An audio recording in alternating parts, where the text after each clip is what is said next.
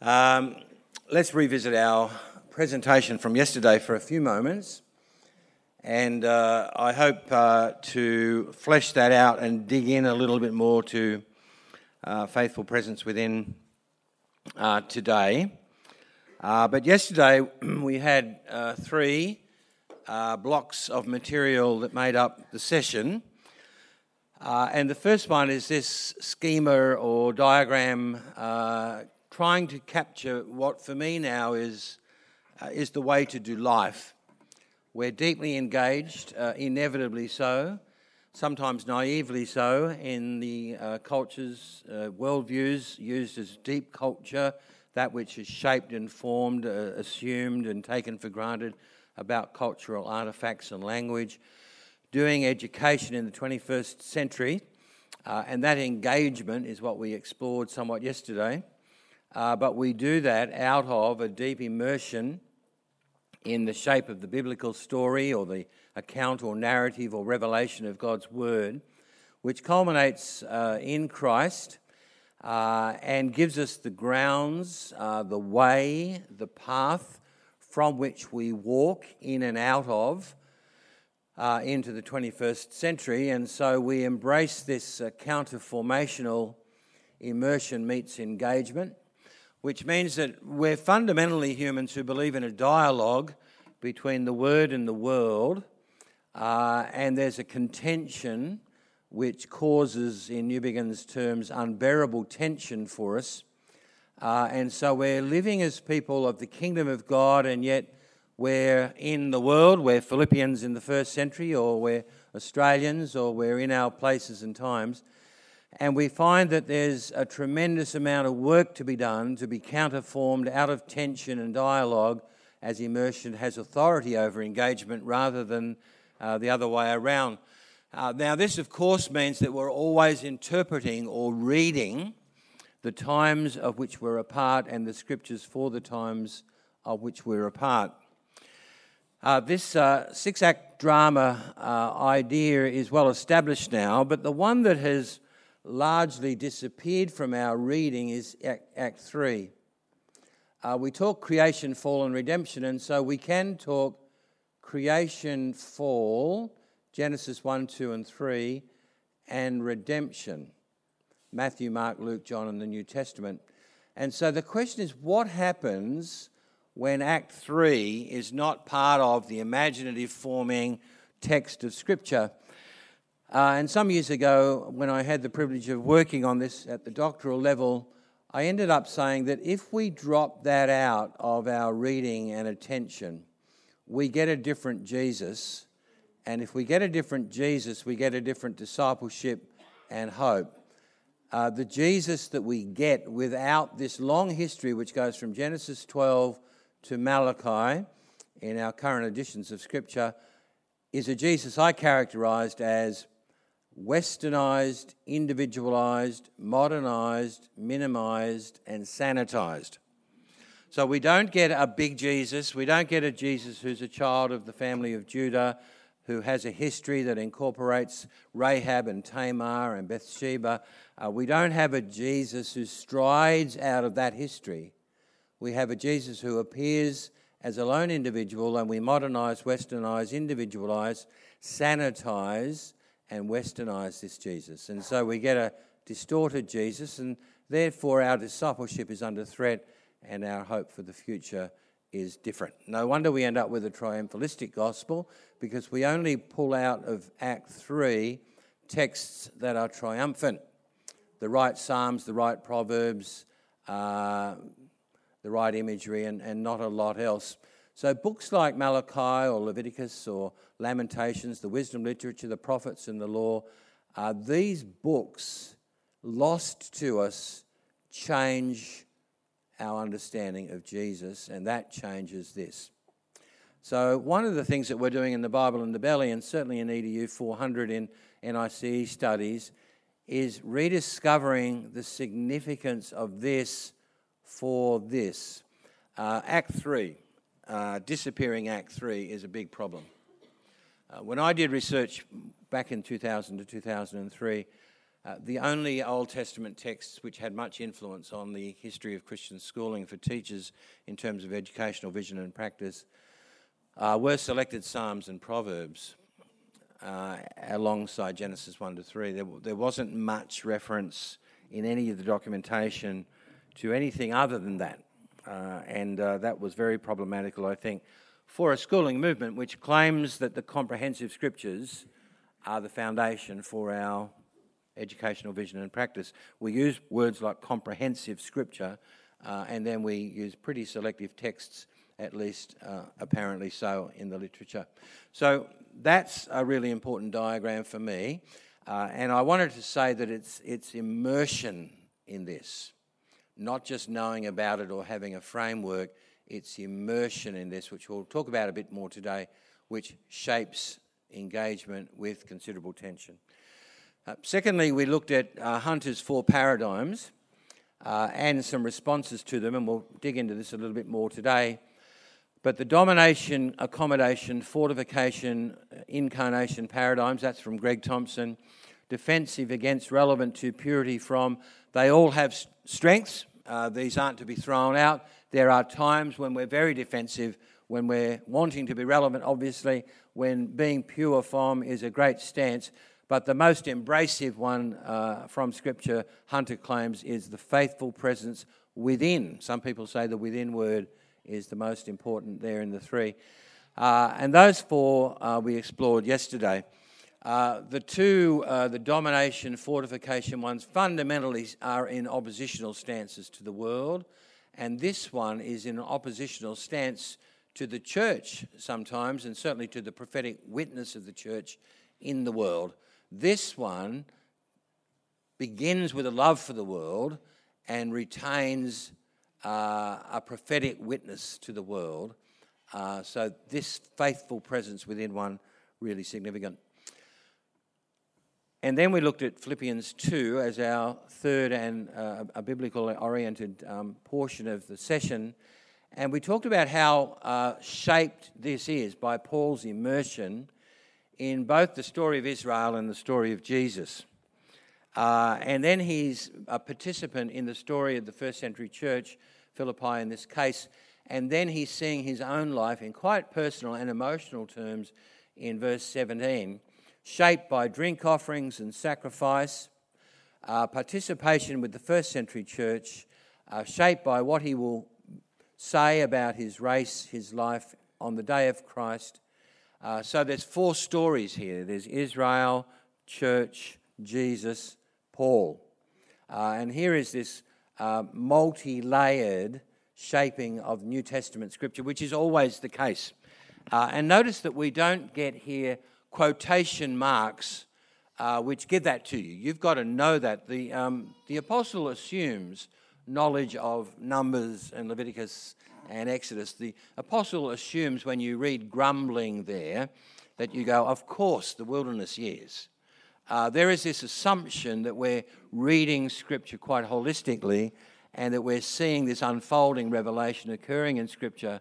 Uh, and so the fourfold narrative that's in that text now, that's the case in all Scripture, and we just did one example of that um, yesterday.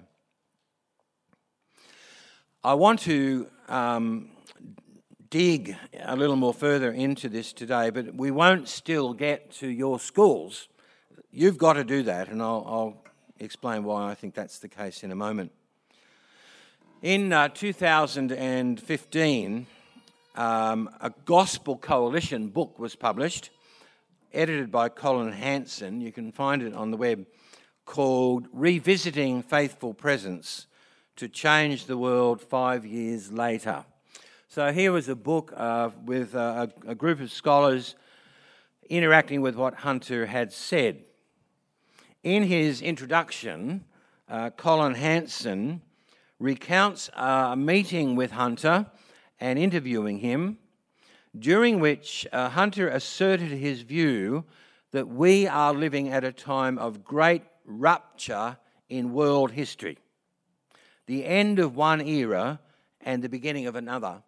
Uh, now, I don't think this comes out in Hunter's book particularly, but here is how seriously Hunter takes the moment in history in which we are living. Uh, and this is echoed in Steve McAlpine's blogs and, and Mark Sayers' writings and the sort of material that you might read from an Andy Crouch around culture. Uh, this is what Hunter says about the moment of history in which we're living. He says, We have witnessed the end of Western civilization built on reason, Athens, and revelation, Jerusalem, the work of Plato and Paul. We have witnessed the end, he says. Whether we recognize it or not, we're seeing the dawn of the age of Nietzsche, history without meaning, and the quest for pitiable comfort. The quest for pitiable comfort. Uh, reminds me of what Schaeffer said in 1983 or 4. He said the only two values left in Western society are personal affluence and personal peace. Personal affluence and personal peace history without meaning, the quest for pitiable comfort, we don't realize how pagan we've become. This is Hunter speaking about the moment in history. Uh, the moment in history in which we live is dressed up in entertainment and uh, wealth uh, and triumph. And uh, so I wanted to start the session this morning by showing you an advertisement and asking you to form some little buzz groups for a few moments that we use in the Bible in the belly. Now, this is one of many that we could use. It's a Bet 365 ad, and some of you will have seen it before. Uh, but it's, a, I think, a fantastic disguise of the end of history in which we find ourselves. Beautifully p- uh, presented, but very troubling once one digs into this ad. Um, as we say when we present um, Belly in, Bible in the Belly of the School, um, make it a, an interest of yours to look at the websites of the companies and the uh, multinationals that put out these ads. Bet365 is an international online gambling company. It's uh, based in Stoke on Trent and was founded just in 2000 by Denise Stokes. It's a family business. Uh, Denise Stokes and her family have transformed Bet365 into a multi million dollar business. It has offices in Manchester, Gibraltar, Malta, Bulgaria, and in Australia, in Darwin, I believe. Bet365 has 35 million customers globally in this online betting company. As an organisation, they employ 4,300 people, and so it's a major business in Stoke. It's grown into one of the world's largest online gambling companies. March 2018 showed amounts gambled on sports around the world at 52.56 billion dollars, uh, pounds, sorry, 52.56 British pound, billion British pounds. That's how much was gambled. Revenues were 2.86 billion, operating profit 660 million pounds. This is a huge company, and they've got a raft of ads that you can watch, and uh, here is one of them. Uh, if we can have good sound on this. Uh, I'll show it a couple of times, and I'm going to ask you to tell me the story that it's telling about being human. We are connected to some of the most advanced technology the world has ever seen. We can choose from over 100,000 live sports events every year. Just like that. We are members of the world's favorite online sports betting company. We are members of Bet365. Gamble responsibly. Yeah, so, so the 1 800 365 365 number is followed by the Gamble Responsibly number. Uh, the first words are We are connected. We are connected to some of the most advanced technology the world has ever seen. We can choose from over 100,000 live sports events every year. Just like that. We are members of the world's favorite online sports betting company. We are members of Bet365. Yeah. Gamble responsibly. I want you to watch it once more. Um, I want you to critique the language and the, the backing soundtrack. uh, and what you see as well. In fact, let's play it this third time without the sound. If Chris could turn the sound down. Uh, just watch without the sound. I like watching these without the sound. It gives you a different focus of attention. We'll watch it one more time with the sound. And then, if you can form buzz groups, what story is it telling? What's the language that's being used? Uh, what's the hope being portrayed? What's it mean to be human in this ad? And then we might get a few feedback. We are connected to some of the most advanced technology the world has ever seen. We can choose from over 100,000 live sports events every year. Just like that. We are members of the world's favorite online sports betting company. We are members of Bet365. Gamble responsibly. Okay, have a chat with the person next to you and uh, see what you make of that ad. Uh, do some criti- critical work on Bet365 ad for about five minutes. Okay, let's uh, come back together again.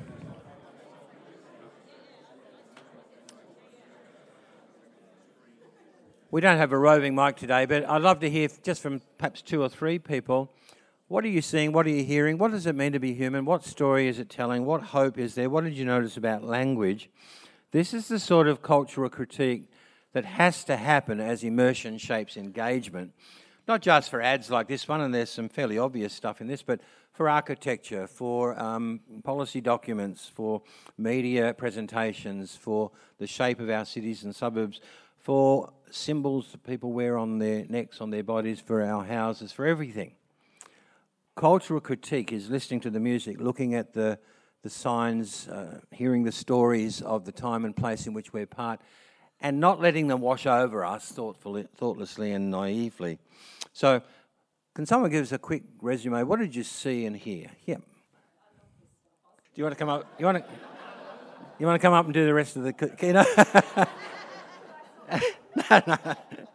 Thank you. that was brilliant. um, wow. Okay. Um, I'll just skip to the second half of the talk. Thank you. That was a wonderful resume, and you've picked up on much of what uh, I wanted to say and wanted to hear back. But uh, there, there are other things probably. So, one other person, perhaps. Yeah. Thank you. Uh, and I'm sure there's many others who'd like to say something, but we've picked up on many of the aspects. Uh, let me make a couple of comments uh, about it, and I think we'll watch it one more time just to uh, bring home one or two more things. This is an advertisement about distraction, addiction, and adrenaline, among other things. The language of connected and member, which was picked up for us, is great language, but here's a wonderful example of what Newbigin talked about. Language changes meaning when it's dropped into a different story. Um, so, member is in the biblical story a word that we use quite a lot, interdependent body language in Corinthians, for example. But in this story, membership is anonymous, uh, displaced, um, common interest but no relationship. Uh, it's male based it's adrenaline pumping, and the heart is rushing towards immediate and addictive reward. Newbigin says that one of the things Christians have to do is subversively fulfill language. We need to take words like freedom and power and member and put them back in the true story of being human and fill them out in such a way that they don't mean what our current culture uses them to mean he points to John's use of the word logos in John 1, uh, a word used by first century philosophers to mean a disembodied principle or an eternal idea. But Paul takes the language of the culture, the language of Greek philosophy, and then says the logos becomes flesh. And so he subversively fills it. One of the things we are doing as Christians who are countercultural or counterformed is wanting to renew language, not give it up and not stop using it, but to bring it back into the fullness of meaning. This is an ad about power and freedom. Uh, it's an ad where people are living alone with their power through their phone or their screen, inattentive, possibly addicted to both the technology and the gambling habit. And isn't it interesting how in this ad, uh, gambling uh, requires no exchange of money, no sitting in um, card playing dens with smoke and darkness. The whole gambling industry has become sophisticated in this ad. Sophisticated addiction, you might say, is what the ad is about. And the people in this ad, of course, there's no one here with disability, uh, there's no children in the ad. Uh, these are people who have the power of material wealth and the time and opportunity to make it happen. I just want to show you what I think is the climax of the ad. It's this man on the balcony clapping his hand in the middle. This is the moment of reward. This is heaven in the ad. Uh, I have to do that again. We are connected to some of the most So advanced this is the redemptive journey, world as it were. Uh, we're on our way to heaven. We've got a, We can choose got the Holy Spirit in our hand. We've got the transcendent presence of the Lord. year. This guy Just like that. is closer to heaven. There he We are goes. members He of the got the reward. online sports betting company. We are members of Bet365. The hope in the ad is the clap, Gamble the adrenaline rush, the win, the reward. And on the balcony, sitting by himself with his machinery, uh, that man is what we all want to be like. He's Jesus in the ad, as it were. Mark Sayers, in his book Strange Days Life in the Spirit in a Time of Upheaval, includes a chapter entitled Non Places Prayer Closets of Individualism. Uh, we had a portion of an article about uh, this in CTJ if you've seen it. Otherwise, get CTJ and have a look. In it, Sayers explores our retreat to non places in the current swirling times of complexity, multiplicity, and change. Uh, citing an anthropologist named Marc Augé, Sayers affirms that places are to be thought of as characterized by history, relationship, and identity. Uh, our schools are places when they have at the heart of what we're on about a heritage, uh, relationships, and identity shaped by our educational purposes. Um, Sayers argues that locations become non places uh, when they have no and we're not connected to anything of history, relationship, or identity. Prime examples he suggests in our current arena our shopping centres, hotels, airports, highways, sporting stadiums, where anonymity, non relationship, non identity are valued. He argues that these are the prayer closets of individualism. This is where we go to be with our God, with ourself, with our technology, with our reward. Any place can be reduced to a non place, including neighbourhoods, houses, and workplaces. He contends that non places are places reduced for maximum individual freedom, shorn of the restrictions of binding relationship, covenant, externally given identity, living in relationship out of a heritage, and the responsibility of history. In non places, we choose anonymity and pretense.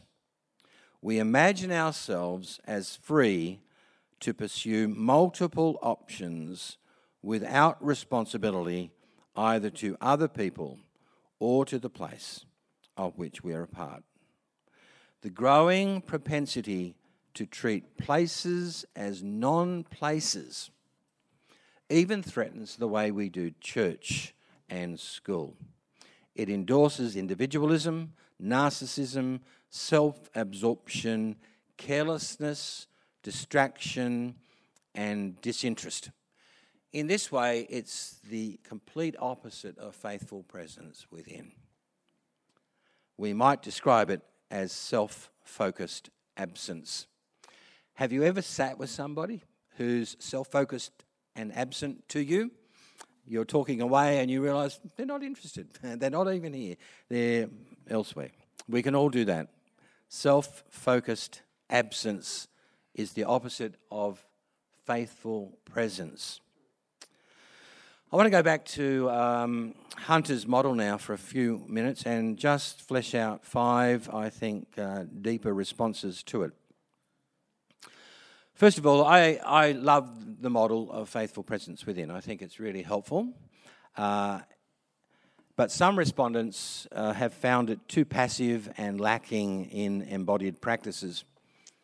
Hunter did not give his readers a set of practices in which to engage, but others have pushed into that space and time since, and you can find plenty of literature where faithful presence is worked out for churches, for education, etc. But that is partly the point. To give people a set of practices in the initial literature, I think, would have been contrary to what Hunter wanted to do. And I think it's contrary to perhaps what we need to do as a movement here, too. Those who are faithfully present need to work out where they are and what to do. You can't import curriculum or technology or quick fix solutions from somewhere else because it worked somewhere else. You've got to do the work we can all learn from and gain from other people's models and content. But you can't just import it and drop it in as though it's the same. Faithful presence means walking and working and praying and listening and discerning where you are for your moment and what to do in fellowship with the Lord and your colleagues. There are no formulas or quick solutions. There is rather a prior responsibility to be present with the Lord, attentive to the people in the place God has put you with the task God has given you. In other words, to be faithfully present means do the work. We won't know what to do if we are not faithfully present. So, in my own uh, life and in time, uh, we recently moved to a new location, living up in Springwood in the Blue Mountains, and it's the first time we've lived in the mountains and the first time we've been part of the Springwood Church. The first thing we had to do, and the first thing I did endlessly, was walk the streets and look at the street signs and sit in the shops and drink some coffees and listen to the stories and pray with the Lord and look at the fauna and look at the flora and spend the time to become faithfully present. I didn't know what to do. I couldn't do in Springwood what we'd done down in Plumpton or in Auckland. We had to work it out. Faithful presence means do the work, not import the solution. Nevertheless, I do want to give you what I think are five implications of faithful presence within, which I think, I hope, are helpful to you. What are some characteristics of faithful presence as we dig down a little bit? The first one I want to say, uh, Hunter does say, I just want to push into it a bit more. God's faithful presence within the world is the reality we seek to imitate as disciples of Christ. We don't initiate faithful presence, God does, and we participate in it. Our participation in what God is doing in the world is the starting point. We're faithfully present as witnesses and agents in the Spirit of the risen Christ, who is always faithfully present. God's faithful presence is a loving exhibition of covenantal commitment. And in his faithful presence, there are three uh, prepositions, three words which I think are really helpful in understanding what that means uh, in reality as we live out our faithful presence. The first one is that God is for us. Um, Romans 8 language Christ is for us, He's on our side, He's for us. But to be for something can still be distant patronage. And so we also add the term God is not just for us, He is with us, present, in relationship, spirit present among and within. He is for us and with us but that is also not enough. To be with someone can be passive, disinterested presence. So, alongside for us and with us I want to add the words He is to us. He is intentionally to us, for us, with us, and to us. That's the way to live. For, with, and to are the full shape of the covenant. God seeks us and attends to us. He finds us and renews us. He hears our prayers and attends to our groanings and our praises. Our faithful presence might be described in like fashion. We seek to be for, with, and to God. We seek to be for, with, and to our neighbours, both friends and enemies.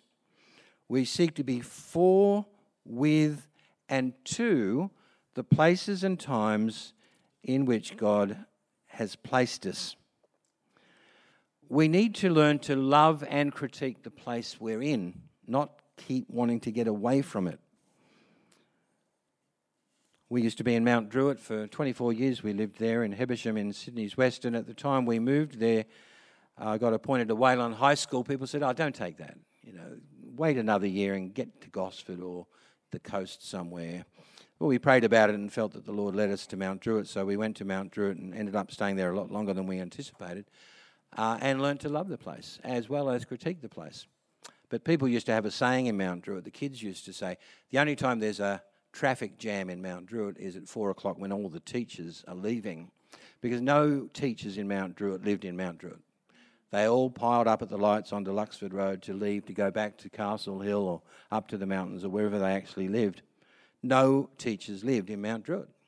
They didn't love the place enough to want to live there or send their kids to Mount Druitt High Schools. We've got to learn to love and critique the places that we're in. So, this is what God is like, and this is what we need to be like. Secondly, faithful presence within the world can only proceed out of immersion in the scriptures.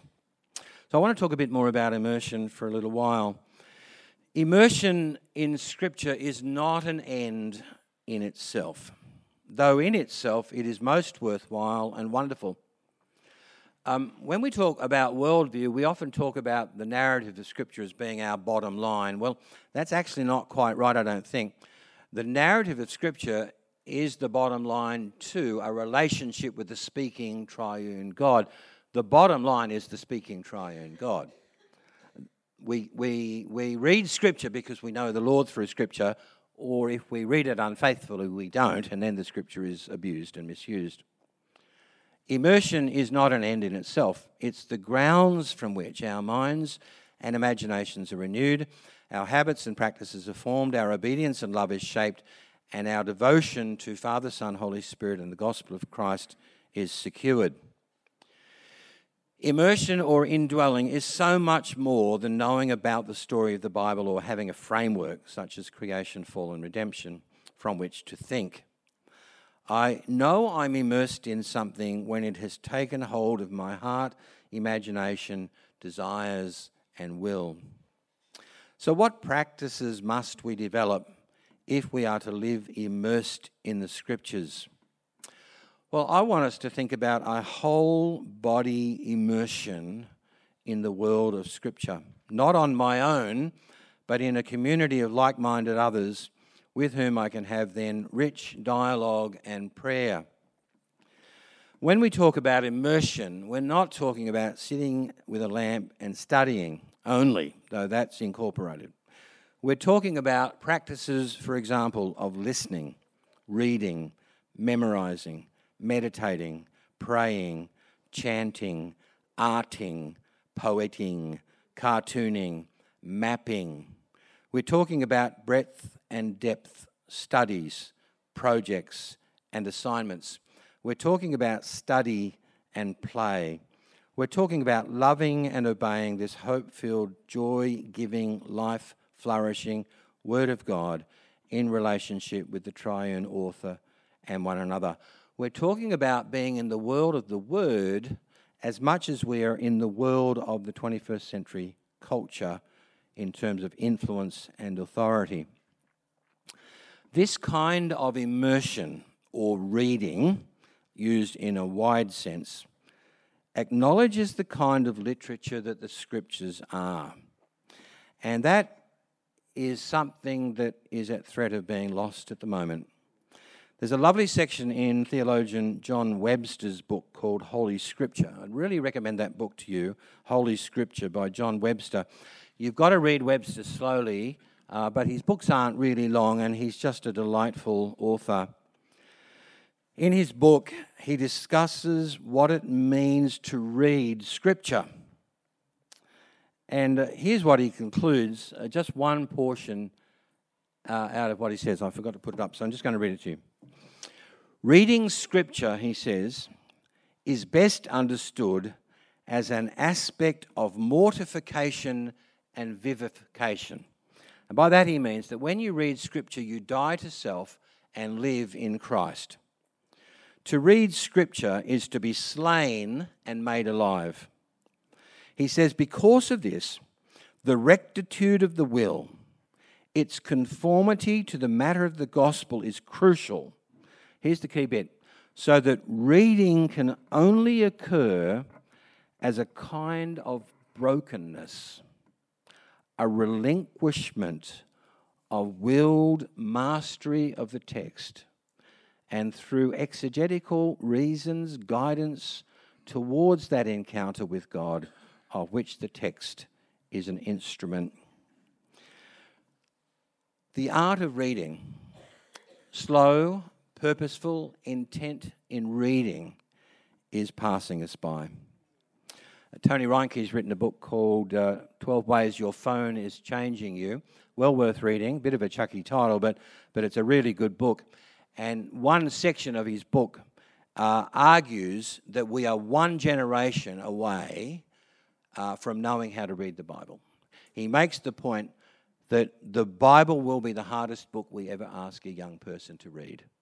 It's long, it's multiple, it's translated, it's ancient literature, it's hard to understand, it's historical, uh, and skimming and information gathering won't get you into relationship with God if that's the way you think you can read Scripture. Immersion in Scripture, Webster says, can only occur as a kind of brokenness, a relinquishment of willed mastery of the text. It's sitting under the voice of God speaking in Scripture. It's dying to self and living in Christ. It's an act of mortification and vivification. There's a word that we should rediscover. An act of mortification and vivification. I was reading Numbers last night and I was thinking, here I am mortified and vivified as I read about the numbers of Israel's tribes. Sometimes that's hard to get to, um, but it's something we need to work for if we're going to be faithfully engaged out of immersion with Scripture. This is where it begins, and God's Word then infuses all of life including worldview formation.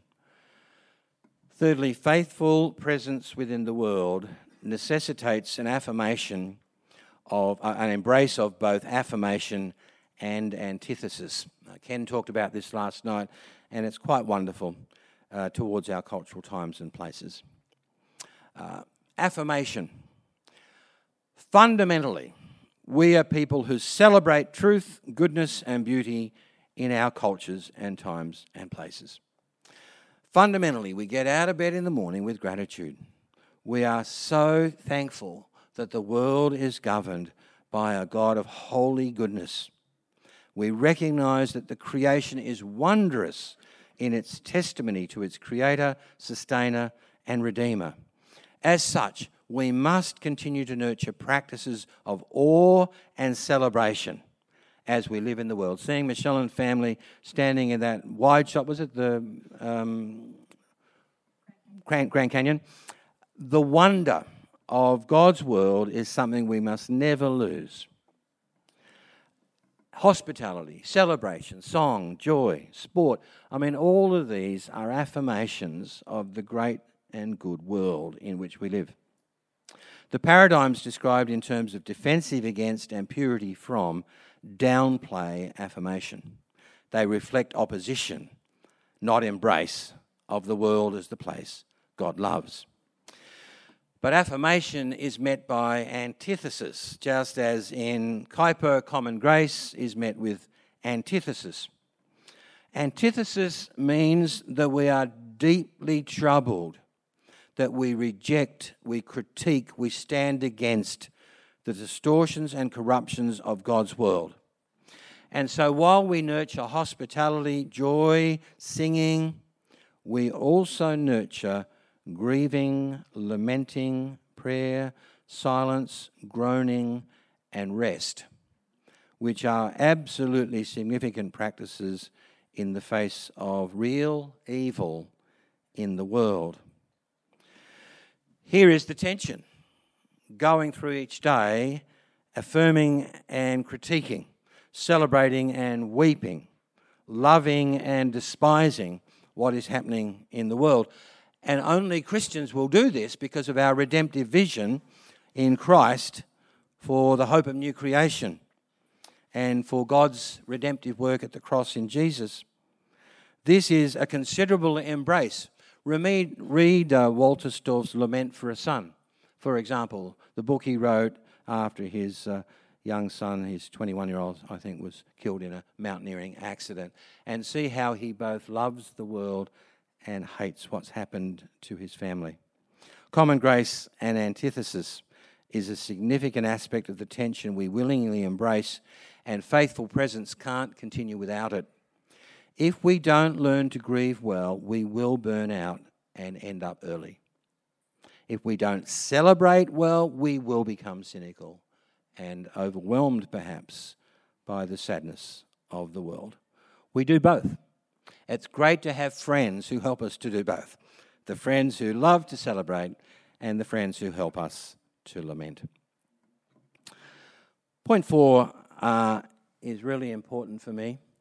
Faithful presence within the world is not practiced so that the world will change, though we pray and long for that.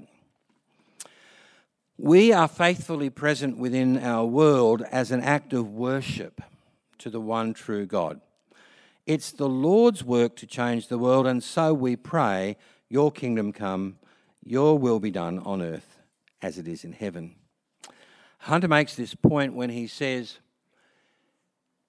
if there are benevolent consequences of our engagement with the world, it is precisely because it is not rooted in a desire to change the world for the better, but rather is an expression of a desire to honour the Creator of all goodness, beauty, and truth, a manifestation of our loving obedience to God and a fulfilment of God's command to love our neighbour. I remember speaking with a, a, wonderful woman who was a student of ours in Laidlaw. Um, she had a doctorate. She'd come from Iraq. Uh, she'd fled as a refugee and uh, she was just devastated by what was happening to the church in Iraq, which has ancient, ancient roots. Sometimes there are no benevolent consequences that are evident in a moment in history. But that's not the reason for faithful presence. We don't give up when we don't see evident fruit of faithful presence. We don't complain, God, I've worked, I've tried, I've strived, I've prayed, I've done everything I can, and no one's coming to the youth group or the ministry's not growing. Faithful presence is not rooted in a desire to change the world. It is an expression of a desire to honour the Creator of all goodness, beauty, and truth, a manifestation of our loving obedience to God, and a fulfilment of God's command to love our neighbour. That takes so much pressure off, I believe, and helps us just to rest in the sovereign and surprising grace of the Lord. And here is Greg Forster's uh, remark in response to Hunter at this point. Christian influence on culture occurs not primarily by human design, although human designs are involved, but by God's invisible and supernatural use of the suffering perseverance of his people in their positions of public stewardship in all domains of culture. Greg Forster is one of those who wrote in the Gospel Coalition response five years later on. For what do you take responsibility? And for what do you trust the Lord? We do not build the kingdom. We are witnesses, agents, signposts, all of those languages. We are witnesses of the kingdom God is building by his Spirit. We trust faithful witnesses.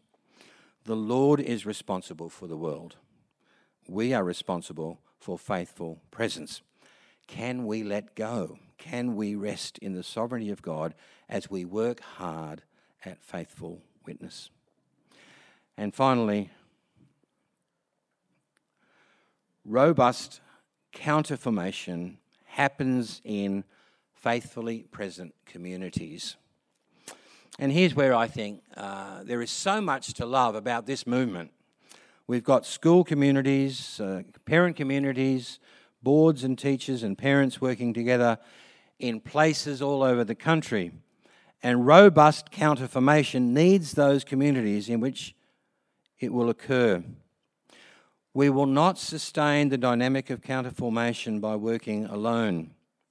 The biblical vision is always that such change occurs as we live and breathe accountability, vulnerability, wise, incisive friends and colleagues who know us deeply and hold us to gospel living. Uh, Bonhoeffer is probably the best person to read about this because it was so urgent in his day to be courageous in community, and so I'd certainly recommend his books to you. Hunter, when he turns his attention to educational communities such as schools, asserts that such communities change as teachers work with parents, administrators cooperate with local government officials, and religious leaders consult with business owners. He sees the community dynamic as working very widely.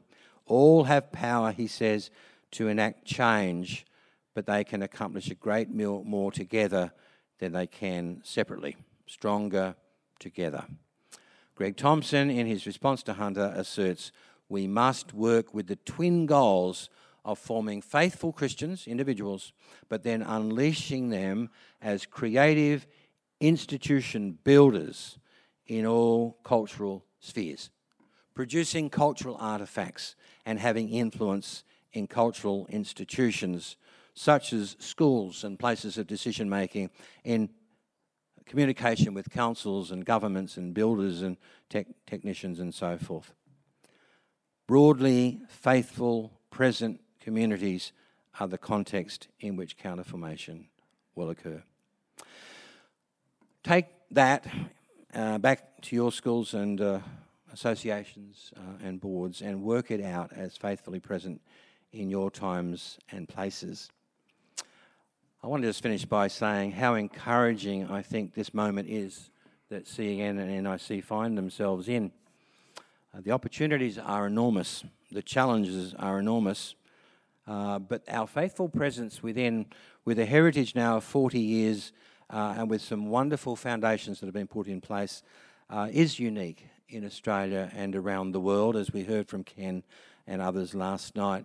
There is something quite marvellous about what God did uh, in the 50s and 60s through the 70s as ICE commenced into NICE, as we find ourselves here now, seeking to be faithfully present in 2019 and beyond. So let me pray for us. Father, we're sobered by the challenge of the moment, but we're excited as well. And we cast all of the burden of that or the responsibility for that on your sovereign, gracious, loving, redemptive shoulders. Thank you that your arm and your hand and your finger are powerful and present. As we read throughout Scripture, you come down and you stay and are faithfully present in the world, seeking us out and loving us sacrificially. That you are for us, you are with us, and you are to us. So help us in an age of distraction and addiction to be faithfully present for, with, and to the world of which we're a part in the places you've put us. We pray in Jesus' name. Amen.